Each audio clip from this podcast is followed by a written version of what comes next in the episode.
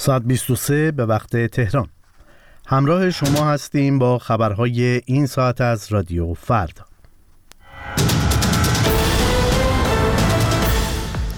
مدت رأیگیری انتخابات مجلس شورای اسلامی و خبرگان رهبری برای سومین بار تمدید شد.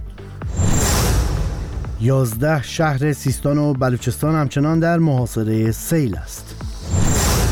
و یکی از فرماندهان سپاه پاسداران در سوریه کشته شد. درود بر شما. خوش آمدید. به این بخش خبری رادیو فردا کیان معنوی هستم. مدت زمان انتخابات دوازدهمین دور مجلس شورای اسلامی و ششمین دوره مجلس خبرگان رهبری که از صبح روز جمعه در سراسر ایران آغاز شد تا ساعت 24 تمدید شد. قبلا مهلت رأی دادن تا ساعت 20 و سپس تا ساعت 22 تمدید شده بود. علی خامنه ای رهبر جمهوری اسلامی در نخستین ساعت رأیگیری در این انتخابات شرکت کرد و از مردم خواست در اولین ساعت رأی بدهند. یک نظرسنجی مؤسسه ایسپا وابسته به خبرگزاری ایسنا که روز پنجشنبه منتشر شد. پیش بینی کرده که در تهران تنها 23.5 دهم درصد افراد واجد شرایط در انتخابات شرکت می کنند و این رقم در کل کشور 38 و 5 دهم درصد خواهد بود با این حال خبرگزاری تصنیم نزدیک به سپاه پاسداران مدعی شد که تازه ترین نظرسنجی صدا و سیما از مشارکت قطعی بیش از 43 درصد از مردم در انتخابات خبر می دهد.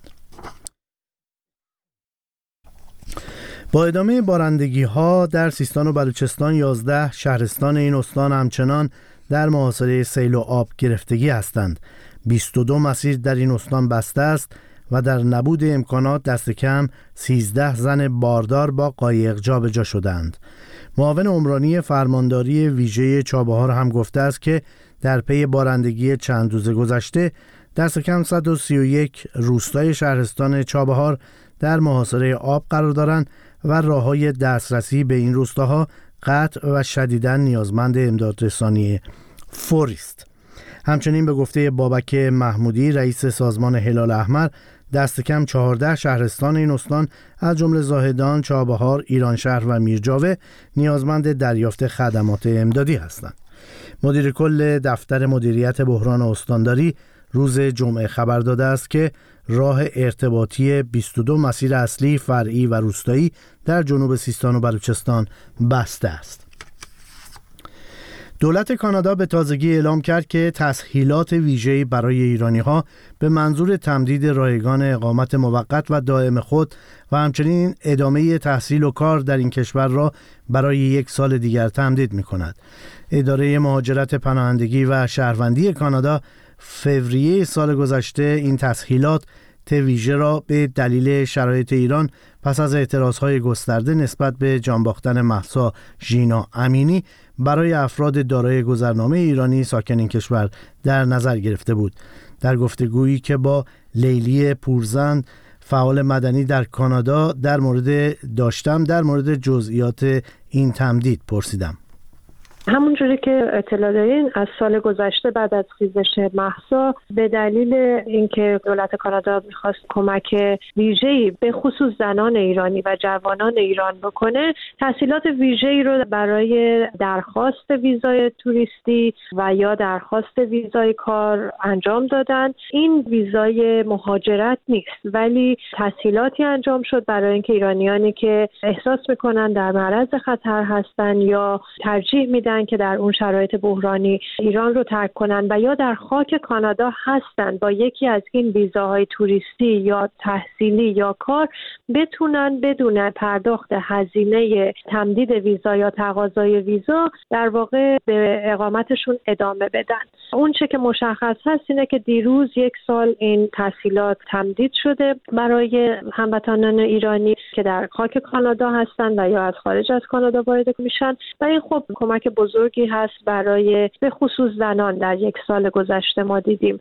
گرچه وقتی وارد کانادا میشن و یا در کانادا ویزاشون تبدیل میشه خب اینها شامل دریافت کمک های دولتی نمیشن و باید حتما بتونن زندگی خودشون رو از نظر مالی تامین کنن و یا شاغل باشن. این چه معنایی برای ایرانیان در کل داره؟ همونطور که در خبرها هم معمولا میشنویم بستگان مقاهای حکومتی در ایران بسیاری تلاش کردن که به کانادا برن و خیلی ها هم اونجا هستن. آیا این تسهیلات شامل حال این افراد هم میشه؟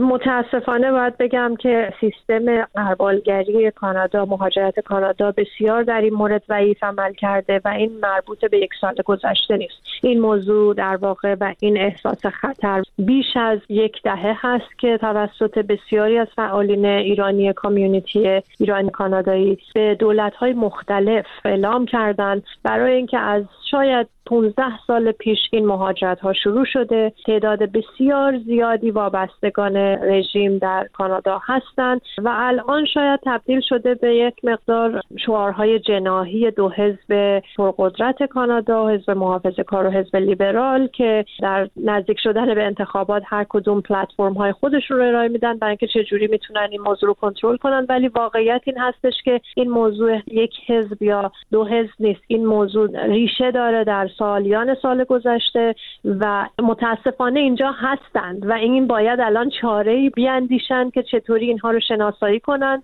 و اینها رو از خاک کشور بیرون کنند. و اگر بخوام سوال شما رو دقیق جواب بدم متاسفانه این نگرانی روزانه ایرانیان کانادا هستش و اقدام جدی خاصی در این مورد انجام نشده. درسته که دولت کانادا یک لیست ده هزار نفره رو اعلام کرد که از ورود به خاک کانادا ممنوع هستند از سال گذشته و یا اخراج خواهند شد. ولی این درد عمده ما رو درمان نخواهد کرد. به خاطر اینکه اینها سالیان سال هست که پول فرستادن پولشویی کردن و بستگانشون و وابستگانشون در این کشور هست. دولت کانادا اعلام کرده که برخی اشخاص برای اقامت در این کشور در اولویت قرار می‌گیرن. این چه گروه های هستند؟ من فکر کنم اولویت همونجوری که پارسال هم بود زنان ایرانی هستند که حالا یا در تظاهرات شرکت داشتن در خیزش محسا جوانان هستند جامعه LGBTQ و اقلیت های مذهبی در واقع. که خب اونهایی که در خطر بیشتری هستند اگر که بخوان به ایران برگردند یا در ایران اقامت داشته باشند. و طبیعتا اگر که خب این قربالگری درست انجام بشه باید امید داشته باشیم که این اولویت بندی شاید بتونه کمکی بکنه برای اینکه جلوگیری کنه از اینکه وابستگان رژیم بتونن از این تحصیلات استفاده کنن. هنگام درخواست اقامت در کانادا آیا بررسی هم میشه که این افراد از کجا میان و چه پیشینه ای دارن؟ خب بله حتما یک بکران چک انجام میشه در هنگام مهاجرت مثل همه کشورهای دیگه. ولی مسئله این هستش که در خیلی موارد ما دیدیم قربانیان نقض حقوق بشر در ایران مثل زندانیان سیاسی مثلا. و این چیزی هست که ایرانیان فعال کانادا سالیان سال هست که دارن سعی می‌کنن این رو به دولت‌های مختلف اعلام کنن که این مدل و این سیستم کلی قربالگری در مورد کشوری مثل ایران با حکومت جمهوری اسلامی کار نمی‌کنه. گفتگویی بود با لیلی پورزن فعال مدنی در کانادا. مراسم خاکسپاری الکسی نوالنی از رهبران اپوزیسیون روسیه که دو هفته پیش در زندان درگذشت با شرکت اعضای خانواده صدها تن از هوادارانش و همچنین صدها مامور پلیس امنیتی در مسکو برگزار شد. سفرای آمریکا آلمان و فرانسه نیز در این مراسم حاضر بودند. پیکر ناوالنی ابتدا به کلیسا منتقل شد و پس از ادای احترام در آرامستانی در نزدیکی کلیسا به خاک سپرده شد. از صبح جمعه صدها پلیس در مسیرهای منتهی به کلیسا و آرامستانی که پیکر نوالنی در آن دفن شد مستقر شده بودند. الکسی نوالنی دو هفته پیش در زندانی در نزدیکی قطب شمال به طور مشکوک و ناگهانی درگذشت. همسر همکاران و رهبران کشورهای غربی شخص ولادیمیر پوتین را به قتل نوالنی متهم کردند و کشورهای غربی تحریم‌های جدیدی را علیه مسکو به اجرا گذاشتند سرگئی لافروف وزیر خارجه روسیه برای دیدار با رجب طیب اردوغان رئیس جمهور و هاکان فیدان وزیر خارجه ترکیه وارد شهر ساحلی آنتالیا شده است. قرار است آقای لاوروف در حاشیه کنفرانس سه روزه دیپلماسی در آنتالیا درباره جنگ اوکراین با رهبران ترکیه مذاکره کنند و اما برگزار کنندگان دو سالانه یا بینال ونیز درخواست ها برای کنار گذاشتن اسرائیل و ایران از شستمین دور این جشنواره بین را رد کردند. گروه اتحاد هنر نه کشی در نامه سرگشاده ای که به امضای 8000 هنرمند و کارشناس هنری رسیده بود شرکت رسمی اسرائیل در جشنواره را حمایت از سیاست های به گفته آنها نسل کشی خواندند اما برگزار کنندگان این دو سالانه درخواست ها برای کنار گذاشتن اسرائیل و ایران از شستمین دور این جشنواره بین‌المللی را رد کردند جزئیات بیشتر این خبر از مهران کریمی برگزار کنندگان جشنواره دو سالانه ونیز یا بینال درخواست ها برای کنار گذاشتن دو کشور ایران و اسرائیل از این جشنواره را رد کردند. در بیانیه‌ای که این جشنواره منتشر کرده آمده جشنواره دو سالانه ونیز مایل است روشن کند همه کشورهایی که توسط جمهوری ایتالیا به رسمیت شناخته شدند می توانند به طور مستقل برای حضور در این جشنواره درخواست شرکت بدهند. در نتیجه بیاناله ونیز ممکن است به هیچ درخواست یا فراخانی برای کنار گذاشتن اسرائیل یا ایران از شستمین نمایشگاه بین المللی هنر توجه نکند.